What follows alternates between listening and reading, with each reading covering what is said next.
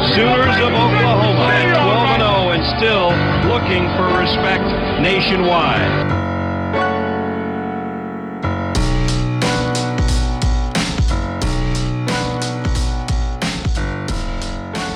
What is going on, Sooner Nation? Thank you all for tuning into another special edition episode of the Barry and Mack Show. I'm flying solo, but not really. So, joining us today, uh, special guest, Mr. Brian Ethridge of SicEm 365. He's going to help us go behind enemy lines, take a look at what the Baylor Bears are going to be throwing at the Sooners this Saturday on ESPN Plus, right? So, uh, Brian, how are you doing today, sir? I'm doing great. Thanks for having me on. It's a little bit of an honor here being one of your first guests. I, mean, sort of there in the first week or so of the of the uh, getting the launch. So it's great to be here and uh, looking forward to talking a little ball. Absolutely, man. And uh, I won't uh, well won't bury the lead here. Um, OU has had their struggles uh, this season, but uh, so has so has Baylor a little bit. You know, coming off a championship run, it's interesting to to see where the team is at. You lose your quarterback, or kind of force him to move on, whichever you know folks want to uh, to believe. And I'm sure you can provide some some insight there on that but just the uh, 3,000 foot bird's eye view of what Baylor has been this year. What has been your assessment? I think it's been a year where the reload didn't happen as fast as everyone hoped it would, or I thought it would either as well. The you know, had some injuries on the offensive line, had some injuries on the defensive line, had a very physical game out in Provo where Baylor lost seven starters during that game due to either concussions um, and one knee injury. So it's been a it's, it was a little bit of a strange year where you know the, the gelling really didn't happen uh, until this last game against Texas Tech, and that's the team that everyone expected to see uh, all year long. While losing, you know, I think they lost six guys out of the secondary that all went to an NFL camp. Out of the five, you know, out of five starters, you had another guy that was uh it was back there that went off to an NFL camp as well. So you had a lot of experience in the secondary, uh, losing uh, Terrell Bernard at linebacker as well, pretty much one of the coaches on the field. And, you know, just having that team has had to grow up. This current team had to grow up without those guys leading. And um, there was a little bit of a leadership void until the past few weeks. Um, you know, they started sort of started seeing it come around against Kansas and then obviously against Texas Tech and uh, getting the return of Khalil Keith on the offensive line, who'd missed all the games until he played half a game against Kansas, um, allowed Baylor to start running the ball like they had in 2021.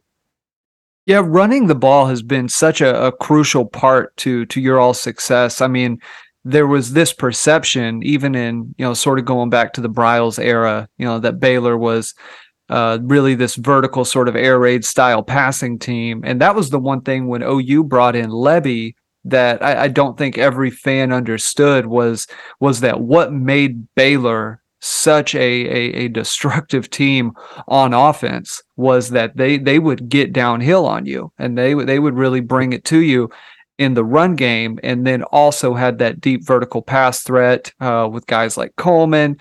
I mean, you you go back and you had, you had Petty there at quarterback. Um, yeah. And, and speaking of quarterback, want to talk a little bit about this. What what happened the, this past off season, and then what has been your your assessment of uh, of Shapen uh, thus far? Um, Bohanon was your starter last year against Oklahoma and ran the ball pretty effectively, and uh, that I think he had 116, 126 yards or something like that against Oklahoma in the Baylor victory.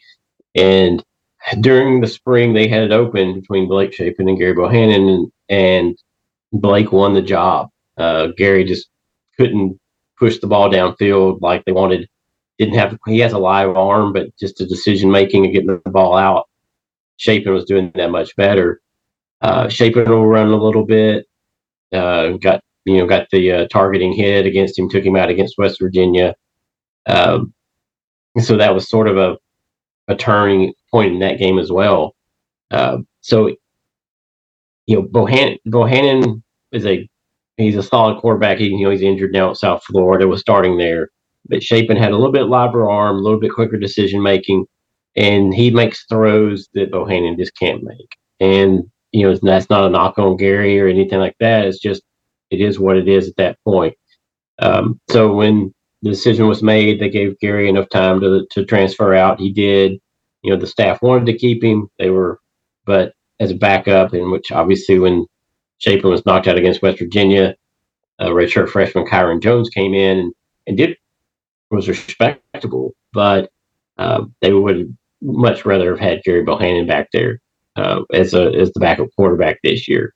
Um, but one thing that Shapen will do, he'll air it out. He's sort of got a little bit of Brett Favre in him. He'll he'll he'll try to make passes. He believes in his arm. he'll try to make passes sometimes, and people go, you say no, no, no, yes, or a just a no, no, no. You shouldn't have thrown that ball at all. Type of guy, you know. And but he's a little bit smaller. You know, he's six one, six foot, six foot one, about you know two hundred five pounds versus Bohanon being six foot three, two forty. So just two, two different kind of guys. Uh, but he will light it up downfield, and he he's overthrown coverages, you know, many times this year with some sixty yard bombs where it's all in the air. Uh, do you think there's any, um, not necessarily buyer's remorse w- with that, but in in making that decision as as early as it seemed Aranda did. I, I know uh, Riley's mo here was to to really let that stuff go, you know, deep, deep, deep into fall camp. What was is there any kind of pushback there from the fans as to to how that played out? I mean, there were some people that were upset that Gary transferred. Um, but if anybody went to the spring game or watched the spring game, they saw Shapen outperforming. Um, it was a little bit of a shock that they did that. Uh, that they did, you know, unseat the guy that got him to the Sugar Bowl and won a Sugar Bowl.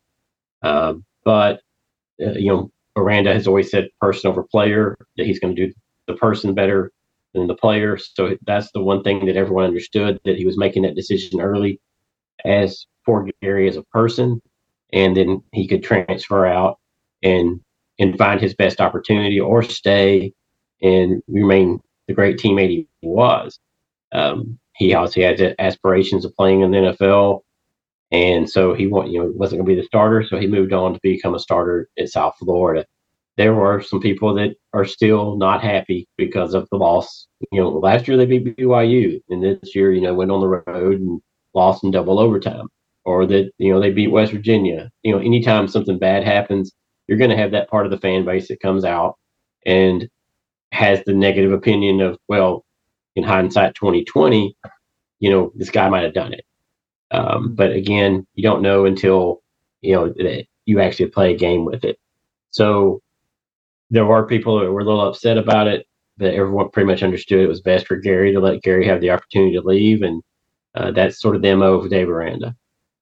Staying with the offense a little bit, uh, I know you touched base on them uh, get, getting an offensive lineman back. Uh, but the the run game, I, I, know 29, I believe it's Reese has had a, a pretty solid. Okay, um, mm-hmm. cl- nearing a thousand yards. Um, and then you've also got um, Holmes out there catching passes. I believe he's six. Uh, been trying yeah. to watch a lot of Baylor uh, this year. Um, what's been your um, kind of take on on the skill guys? Does Baylor have you know, that threat that can take the top off of a defense, which has really given OU fits uh, this season. A lot of things have given him fits, but really having a guy uh, like Quentin Johnston at TCU who could stretch you. Kansas had a few guys. Uh, does Baylor offer that? And then also uh, run game as the offensive line has, has seemed to improve this year, kind of feeling like hitting that that peak against Tech, at least from outside looking in. Uh, what's been your thoughts there? Baylor does have they have a very talented and deep wide receiver room. The issue has been they're all freshmen and sophomores essentially outside of Gavin Holmes. So you have Monaray Baldwin, who is their speed guy that had uh, you know I think a 60 plus yarder in the Sugar Bowl. He's had I think two or three this year over 60. Uh, and then Hal Presley is now finally coming into his own. Uh, who's a four star receiver who went to Auburn. He flipped from Baylor to Auburn and then spent, I think, three weeks on the Auburn campus and then transferred forward back to Baylor. Um, so he's a big body, 6'3, 205 pounds. can really high point the ball, and he's starting to come into his own. So they were inexperienced and not getting separation to start the season, and I think that's got a lot of people. You know, some of the closer games, you know, against BYU, if those guys had performed a little better, they probably would have won that game. Or if Baylor had missed, made an extra point or a field goal or two that they missed, but hmm. it was something where those guys had to grow up. They're starting to grow up, and Gavin Holmes has a horrible game against Oklahoma State, then turns around goes for 200 yards in the next game. So there's been some just sort of the consternation between that youth and having one guy who has experience. But again, Gavin Holmes has missed three years with medical injuries. Uh, with an with a with an ACL, he he suffered his freshman year, and then tore it again his sophomore year and then uh, broke his foot his junior year, and so now here he is as a as a fifth year senior, uh, essentially playing for the first time outside of the two or three games he played as a true freshman back in 2017. So it's good to see him do that. Very sure-handed, gets open in the in the zones.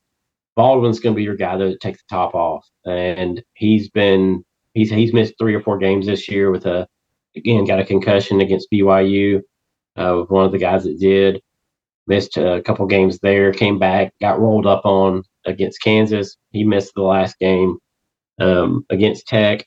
So you might have even seen more points scored if he'd have played because he was going to be able to burn the secondary. If he plays, that's the guy you got to double over the top if it, because he's going to burn you deep. He's a smaller guy, but he is a legit four four three guy as well. He's one of the fastest guys on the team, even including all the guys that went to the NFL last year who were running the four threes at the combine. So he was in that in that mix with those guys, but he's just a little bit small. And once but once he gets the step on you, there's no catching him.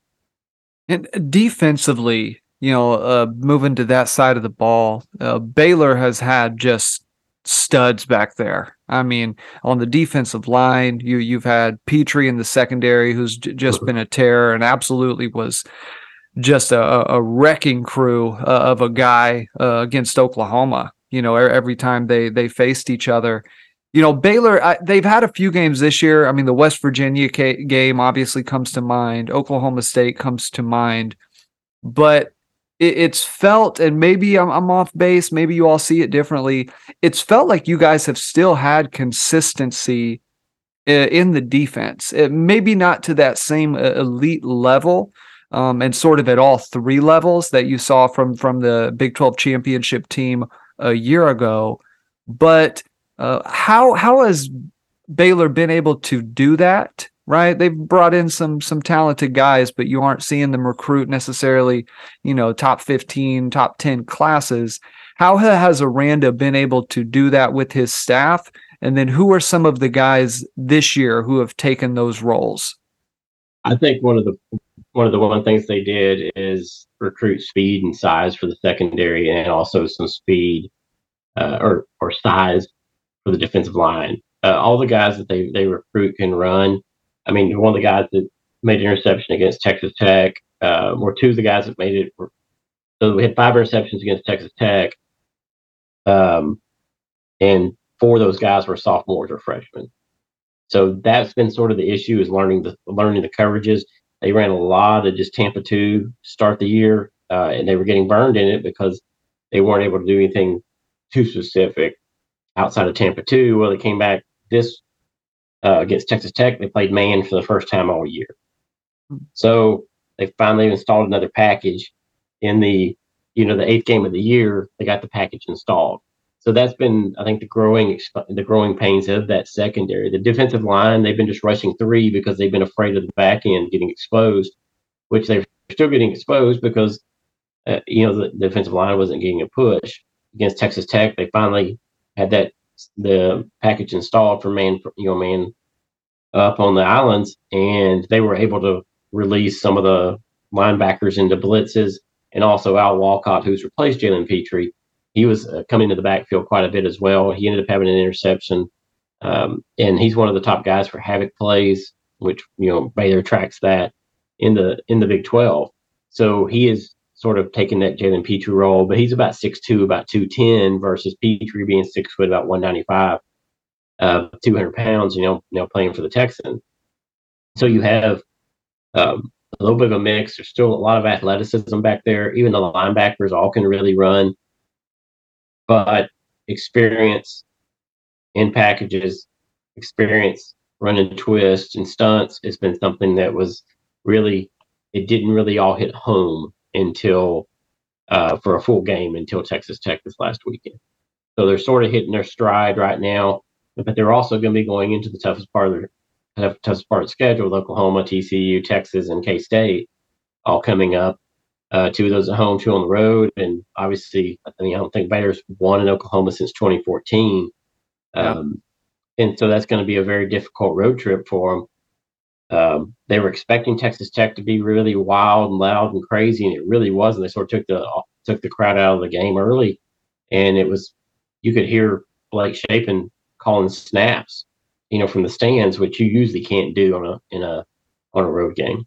Have you been surprised with what Aranda's been able to do in keeping what Rhule built. I mean, go back, give credit to Briles also too, mm-hmm. but um, in in what Rhule was able to kind of lay there in terms of a little bit different style than what Briles was a little more flash. Rhule was a little more kind of down in the dirt. You know, if, if you will. Oh, blue and, collar all the way. Yeah. Yeah. So have, have has Aranda surprised you guys, or was this expected? I, I, think it was a little bit expected to have the defense um, that that they that Baylor is having. Um, I mean, they you can go look at you know the recruit list and just start reading through those. But you watch the tape on all those guys, and you see guys that can really run and really want to play for him, and um, you know, running with that huge nose nose tackle, and you know, with Apu in the middle there, it's it's really uh, something that is unique uh, I don't think anybody else in the Big 12 really has a 6'4, 345, 350 pound nose tackle. Nope. Uh, that is that kind of athletic that he is, and he'll and he could be an NFL first rounder. We, you know, he came off a little bit early, slow this early, but he really picked it up in the past three games, and it's going to be really interesting to see what his decision is at the end of this year. If he goes on, if he gets the grade he needs to be a first or second rounder, he's likely going to leave. Um, and you know get paid. And that's I mean that's great for Aranda because he can point at that guy and say that guy left and went on and made millions, and now we can recruit with that.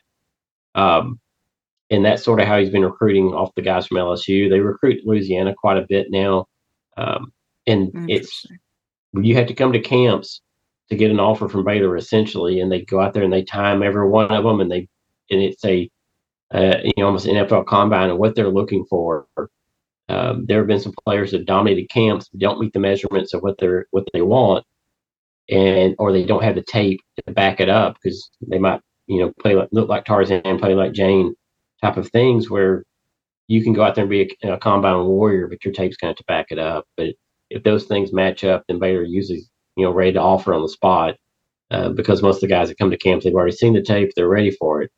Um, you can see the cornerbacks are in the six foot range. Uh, Tevin Williams out of Stillwater, Oklahoma, that you know played with Mike Gundy's son. You know, was state 100 meter guy in Oklahoma, the state champ, and uh, that was a big steal for Baylor to get him out. And you know, he had an interception against Texas Tech in the end zone, um, and he's starting to come into his own as well. He's he's past three games, he's played quite a bit more, so you can see just that that evolution of, of that secondary coming in, allowing the the you know the front seven to go after the ball a little bit more. So looking at Baylor's schedule, uh, before we get a little bit of the uh, kind of overall Big 12 outlook, you've obviously got the road game against Oklahoma. Got to play K State, but you get them in Waco. Mm-hmm. You get TCU in Waco. Those are two of the the best teams that the Big 12, um, I think, has to offer this year. I don't, I don't think that think that's pretty objective. Uh, then you finish at Texas. Just kind of your your lens here how do you think this plays out schedule wise uh, for the Bears? It's it's been a crazy year in the Big Twelve. I do. I mean, for some reason, I mean, the Oklahoma game right here. This both teams are going for bowl eligibility at this game, so this is going to be, I think, it'll be a very physical game. Uh, so it's going to be really interesting to see what happens. I haven't really put down my prediction yet. Baylor did play against Lebby Lebby's offense last year at Ole Miss um, Gabriel and Corral are much different players. Uh, Baylor knocked Corral out of the game early. You know, I think he had two interceptions, and then he sprained his ankle or went out of the game after I think the fourth or fifth sack. That's right. Yeah. Um, so Baylor's played this. Obviously, Baylor has plenty of tape on the on the offense. Um, you know, about eight years worth, maybe nine years, nine seasons worth. So that's going to be interesting as well. Um, they they know that um, you know you know Gray Oklahoma is a great running back.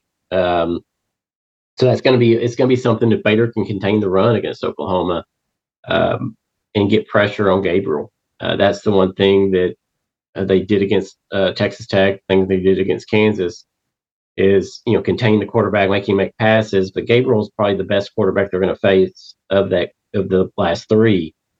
Uh, and then you have K State, and for some reason, K State is a is a house of horrors in Waco. When they come to town in 2012, and they were number one in the country, and Baylor was just fighting to be relevant, um, and knocked them off, and just destroyed K State. And uh, Collin Klein is the offensive coordinator now, so I doubt he's forgotten that. Uh, and it's a night game, so it's going to be Baylor's first night game, I think, three years. So the fan bases are already picking it up, and they're excited about the night game. Uh, then TCU comes in, and that's essentially there's some hatred there between the fan bases. You know, going back through all the Southwest Conference, and TCU was a school that was in Waco until it got burnt down, and then they moved to Fort Worth, and so it, it there's a lot of bad blood between those two schools, between the two schools. So that one is usually a very, very, very physical game, and and TCU had some luck this year playing against people. They knocked Gabriel out of the game on a cheap shot. Uh, you can't you can't say it's anything but a cheap shot. Uh, that hit that he took. Um, they knocked out um, Daniels as well, so they haven't really faced anybody's number one. Uh, and Sanders was hurt when they played Oklahoma State. Martinez was out when they played K State. So it's going to be really interesting to see what uh, TCU and Baylor when they square off if they can if they're both healthy enough to do it. And then Texas, um, you know, there again, there's some hatred there, um, and obviously with um, everything's gone gone down over 120 years of playing each other, uh, they're going to come out after each, other in that game as well. And so all four of those games will be very physical, uh, very emotional, and you know Baylor needs to win out to make it to the Big 12 championship, and that's their goal. Um, you know, but right now they they want to be number you know one to zero against Oklahoma, but playing you know on the road at Gaylord it's going to be really difficult. I mean that's, um, but they have to win that game. If they don't win that game, um, you know they need to regroup and somehow get that sixth win and get to a bowl game and keep the momentum going forward. Uh, it's the, this Oklahoma team. You know, we didn't know to start the season if what that that tough stretch would be. What we thought we had an idea, thought it would be more of the back half with Baylor and Oklahoma State. Not really having any idea that that the TCU, Kansas State, and you know Texas this year, although a little more of a fluke game. I think OU still loses that that ball game, but not having Gabriel in just made the offense. Um, it was entirely dysfunctional. So there was no oh, way they were going to get around that they were running you and I out there at that point, and that was I was watching it, just just shaking my head, going, you know, I, it was interesting to watch how uh, the backups just. I, I mean, you don't want to say they're not ready or not capable, but you you'd expect to see those guys throwing the ball a little bit. Um, but it, it it sort of went back what we saw when we were Big 12 Media Days when Brent Venables said they had 47, I think 47 new players that had never worn Oklahoma crimson and cream on the on the field, and I was like, oh. At that point, I thought this is a little bit, um, you know, this is going to be a little bit of a, a different year for Oklahoma because when you have 47 new guys, it is difficult, you know, to have everybody on the same page. Mm. And I think that we started to see this now, similar to what Baylor's going through where they're starting to gel now and having that um, having that come around. And they're, they're both in a similar position right now where they're starting to play their best ball of the year. And they wish they probably could get a couple of those games back that they lost it in the earlier part of the, the first eight games of the season Yeah, I mean, I feel like Baylor fans can, can have an appreciation for, you know, kind of losing a guy. I mean, granted, it was under different circumstances with Riley and and Briles, but just mm-hmm. even even even though you have talent, quote unquote, on the team, when you have so much quick attrition, you lose a guy who was such a an integral piece to your success in your culture, right? That this was sort of Lincoln yeah. Riley's culture at that point and and you saw what happened with Baylor, and it d- didn't take them long for them to get it flipped around. Um, kind of kind of outside looking in, what has been your your overall assessment of the Venables hire? I, I questioned it a little bit at the beginning because he'd been passed over before, and then and with Big Twelve Media Days, he was so nervous, and I was like, "Oh, come on, man!" But you know, I, I, felt I felt a little sorry for him at first because he was so pumped up, but he was so nervous, and he's and he was he, he jumbled his words a couple of things, and some people made fun of him online. And I'm like, I'm sitting there going, you know, I have a good friends that, that coach at Clemson, right? They love him. They played at Clemson. They love him. And I'm like, and they're like, yeah, he'll be fine. Give him two or three years. But when he lost that big to Texas, I was like, oh no, you know, please don't make rash decisions on him. Give him a little time because you do have to install your culture. And his culture is much different than Riley. Offensive and defensive coaches you know, you, you can tell hear him talk about family and about you know togetherness, and that's what defensive coaches do. Offensive coaches a little bit more in star power. We're going to blow you up, right? And and that's the thing he started doing, you know, instilling in it. And Riley's defense uh, wasn't that physical, uh, you know, compared to some of the Oklahoma defenses under Stoops. And so you saw that culture move across there. And Riley being at USC is more of a fit because the Pac 12, I mean, you don't want to say it's soft. You know, football isn't soft. But when you see a running team from the Big 12 run into a Pac 12 team, it's usually not a good result for the Pac 12. Yeah. And when Baylor started getting very, very physical with Lincoln Riley teams, that's when Baylor had success against against OU. And last year, obviously, there was the bad blood at the end of the game where Aranda kicked the extra field goal and Riley threw a fit about it. And Aranda explained to him on the field why we're doing this is for a tiebreaker to get to the Big 12 championship.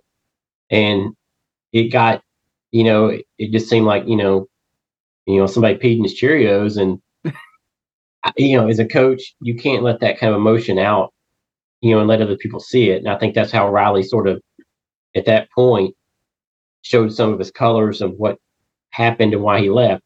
For me, no reason to leave OU. But he did and went to USC for more money. But the culture change going over to Venables was going to take time because, again, you lost, you know, your Rattler, Stogner.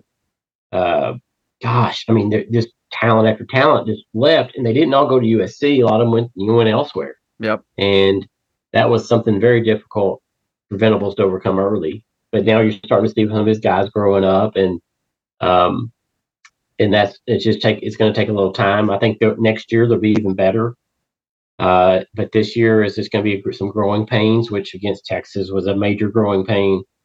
Uh, against K State it was a growing pain, and things like that. You know, losing at home, you know, in that in the like they did against K State, you know, was a you know, was a kick in the shin, and for Baylor to lose at home against Oklahoma State like they did was a kick in the shin. And mm. uh, this whole Big 12 season has just been one, you know, barrel of knives coming out at everybody, except for TCU for somehow they're they're they're skipping through it all right now. They're and, hanging in there. Yeah, they still have to play. Let's see, they still got Texas. They still got um, Baylor, and then I think who I'm not sure who else who they played. They played K State this weekend. Yep, so, K State. Yep. Yeah. It, what happens there, right? So if uh, if K State somehow pulls it off against TCU, um, you know, again, we're back in a free for all, and everybody's going to be punching as much as possible. So b- before I get uh, kind of what you expect to see, you know, in this game Saturday, as we've uh, touched on a little bit of that, you know, the Big 12 going through changes and Baylor's going to be a part of the future changes, you know, more more long term. OU obviously won't. Does the Big 12 I want to ask this a little bit differently because I think everybody agrees that the Big 12 is going to be a healthier conference by adding an Ohio market, adding Florida, you know, the stability that those states offer and the access that they offer in terms of recruiting. I mean, you just can't that you can't overvalue that enough. It, it is so incredibly important for the health of a conference to be able to tap into those areas. But I, I want to ask is where do you see this conference in in terms of of tiering the the tiers stacking up that hierarchy of, of, conferences with OU Texas going to the SEC. I think probably in two years. I think it's going to last a little bit personally. Um, just m- my opinion where do you see the conference stacking up? Is it going to be still in sort of the ilk, although seen a little better this year? I, I think people have recognized that. Um, are they or are do they have a chance to get past what the Big Ten is going to be? Um, obviously, the the Pac-12 is searching for answers. Uh, where do you see them in terms of conference hierarchy?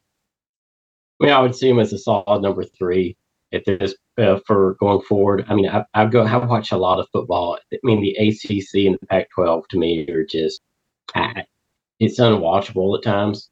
Um, and AC, I mean, the ACC, I, I, you go look at the metrics right now, and I think the Big 12 is number one or right against the SEC West is what you know they keep breaking the SEC West out and putting the Big 12 under it, and you're like, okay, but put up the rest of the SEC in, yep. put the East.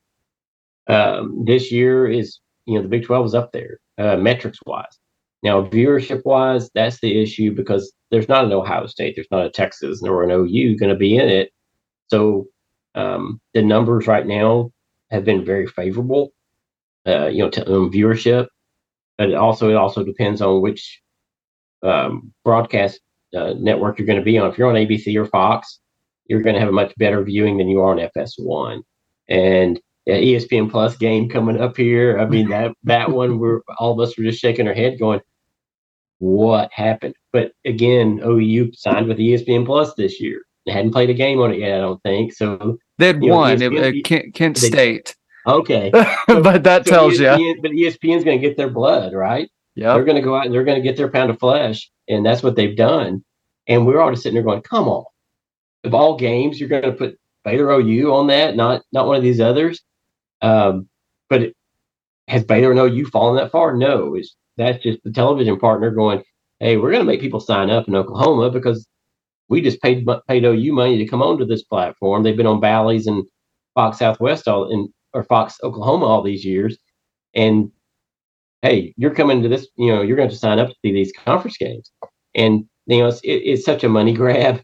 And that's, that's the sad part. But it all I mean, everybody from Baylor, you know, we've been on it three years. So we're like, okay, we, you know, watch our volleyball and our softball and our baseball on there. You know, so great. We're going to see a football game. It's got to flip back and forth when you get through it.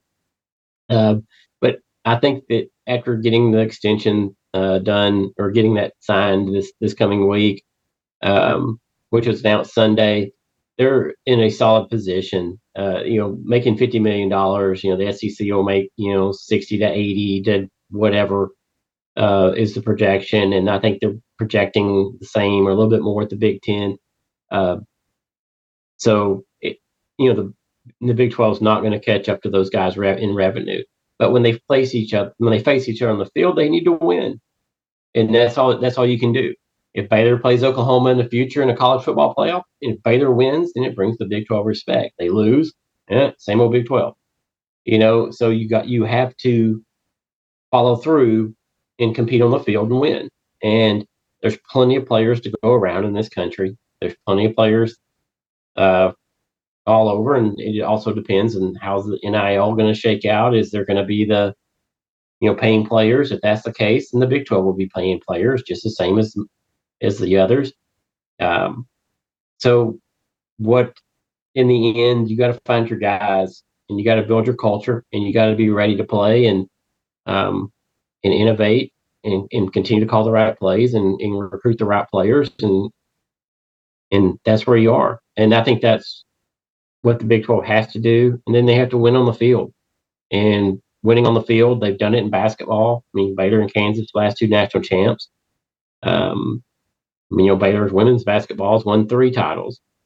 that's not going away. So they'll still have that brand recognition in basketball and the brand recognition they have in football. But they weren't. They're not going to have that measuring stick of people going, "Well, they beat Texas," or "Oh, they beat Oklahoma," even though Texas didn't make a bowl game last year. But you still hear that kind of talk when really and truly Oklahoma State was likely the best team in the conference last year, and Baylor, you know, nipped them there at the end of the game. Um, so that was a, uh, you know, a very interesting year last year to see that and the numbers that those two teams put up that people actually watched the game more than any other conference except for you know the SEC and the championship. So that was uh, you know fun to see. And, and at that point, you have to build off that though. You can't fall back and you can't become um, you know a lesser than after you've succeeded. You still have to keep pushing forward and keep succeeding and and building your brand. And Yormark is sort of got a, a vision of that. Um, very much out, very, very different than Bowlesby. And so it's going to be mm-hmm. interesting to see how he implements his vision into uh, the rest of the, you know, the rest of the, the conference. It's been such a, a tumultuous decade for the Big 12. Yeah. I mean, you you look at where they were at, golly, in, in 2011, 2010 I mean, it felt like the conference at that point was, I mean, and it legitimately was. You had teams, you know, shopping for the Pac 12. You had obviously Nebraska and Missouri and A&M had all just left. So to see them bounce back like they have and, and have such, I actually think Oklahoma, even though they didn't win the, the conference semis, I think consistently having a team represented in in the playoff has been a huge factor. You know, the fact that TCU and Baylor were both you know heavily in the running, and you could argue should have uh, either one should have been in the game um, in the semis the the inaugural year. Um, I, I think the Big 12 is is healthy. I mean, it's as healthy as it's ever been, and the leadership I think is better. The the coaching. I mean, one would argue talking just football the coaching top to bottom is probably the best that any league has to offer. I, I don't know there's, if there's there's no there's, easy outs. none. There's not a not a bad coach at a single school. I mean, it, it yeah. is really solid coaching, you know, from top to bottom. And I mean, if anybody still needs to kind of prove themselves, I would say it's you know who OU brought in you know this past year and just kind of being objective. He's a guy who's still. I, think Neal Neal Brown's got a little bit still to go there, and he hmm, you know he might be on the way out. At yeah, yeah, and I yeah. For some reason, I, Iowa State, you know, Matt Campbell had a lot of love, but not a good year. And not, not and last year. year was a was a fall down too. So it's been a you know, it's going to be interesting to see what happens there in a couple of years if he can't if he can't build off back what he had with Brock Purdy. That's going to be interesting. So, so finishing this week, you've been so generous uh, w- with your time. Um, but into the into this week, Saturday, OU and Baylor will uh, lace them up, strap them up, and, and, play two o'clock on ESPN Plus. Uh, don't want to necessarily ask you to make a prediction. I know that you guys do some stuff on your platform in that regard, uh, but how do you see this thing shaking out? Is this going to be a close, kind of low scoring affair? You know, maybe that like the Iowa State game OU just had, or do you think some points get scored? I think you'll have some points scored. I think that I mean the the offense that Oklahoma has and Gabriel, if Baylor can contain and keep him in the pocket and get pressure on him, um, it, will be interesting. Um, I do think Baylor can run on Oklahoma. I mean, that's been the Achilles heel for Oklahoma's defense. I, mean, I think giving up as many running uh, rushing yards as they have in conference, and that's one of Baylor's strengths. So I'm pretty sure Baylor's probably going to lean on that. Um, but the one thing that Baylor is a little bit weak on is the is the pass defense, which they had the great game against Tech, but still that's still not Dillon Gabriel or you know the athleticism of the, the Oklahoma receivers. So they're going to have to contain Gray and Gabriel uh, and keep those guys from breaking long runs on them, and then also keep the ball out of you know the the receivers and keep them in front of and in front of the safeties. So that's going to be what ha- you know to me what Baylor has to do for Oklahoma. They're going to have to stop the run somehow, and at that point, if they don't stop the run, then Baylor's going to open up the the offense and be passing around on them because they're going to be putting too many guys in the box. So that's going to be it's sort of like you have two strengths going to against you know against each other's weaknesses and so I, I, think there could be some serious points put up on the on the board there uh, this this week. Brian, I want to thank you so much for your time. You've been so generous today. Um, if you could uh, tell people where they can find you and the site. So site sicem365.com. Got a free free side, pay side. You got both. Uh, you can find us on 365 um, Sports uh, YT on Twitter for our YouTube um, page, which is our radio show. We do three to six with David Smoak, Craig Smoak, and, and Paul Catalina. Uh, they do three to six every day. It's a great show. 25,000 plus subs, ton of Oklahoma, ton of Oklahoma State. I mean, all over the Big 12. They cover the entire Big 12, not just Baylor. Uh, you can find me, B underscore SicEm365. Um, you can find our other Twitter page is SicEm365.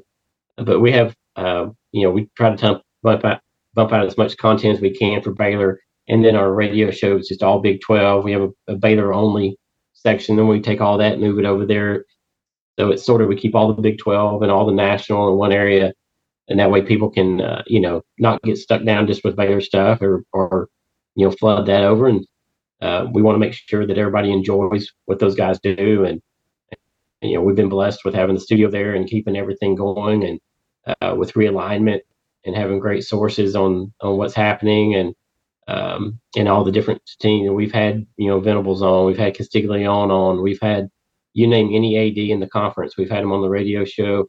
Uh, we've had Yormark this last week. Uh, he was on on and he sort of broke it that they were going to have this, and it's like, oh, we're pulling back a little bit. You could hear it in his voice, like he uh, sort of overspoke and then pulled back on what he said. And so we've had a really, you know, we've been really fortunate and uh, really blessed on the, on the team we put together, and we enjoy it. We'll have a guy there Saturday filming, so even if you don't. Um, you know, you're not a Baylor fan, you're a OU fan. It's, it's, we do a thing called Views on the Brazos where we do just raw footage of the game and uh, and you know, just do 15, 20 minutes of plays, and it's just raw raw footage, so you can hear the crowd reaction and the players' reactions, and you don't have the commentary. And it's a really fun thing that we do with that. We do for all of the Baylor sports. But we'll have there some have, have a couple people there on uh, you know at Gaylord on Saturday to to take it all in. Brian, thank you so much. Uh, as I said earlier in the uh, episode, I believe it was off air, just how how much you know us launching Sooners360.com and how you know looking at you guys from afar and what you've done was uh, certainly an inspiration and what you know I think a lot of sites and uh, sort of sort of entities should aspire to be. You guys have done it really well. You know yourself being a huge part of that, and we want to thank you so much for having you on today. Oh, thank you very much. And, and believe me, if you ever have questions or have uh, have anything, reach out to me. You have my number. You can always call me, and I'll be happy to help you with uh, with y'all's uh, platform going forward. Or if there's ideas you you think, well, is this going to work? You shoot them off of. We, you know, like I told you earlier, we've been doing doing this close to 20 years. So uh, in some form or another, and uh, a lot of mistakes, a lot of things learned. But the one thing we want to do is make sure everybody you know has a platform they can go to and get solid information from. thank you so much, Brian.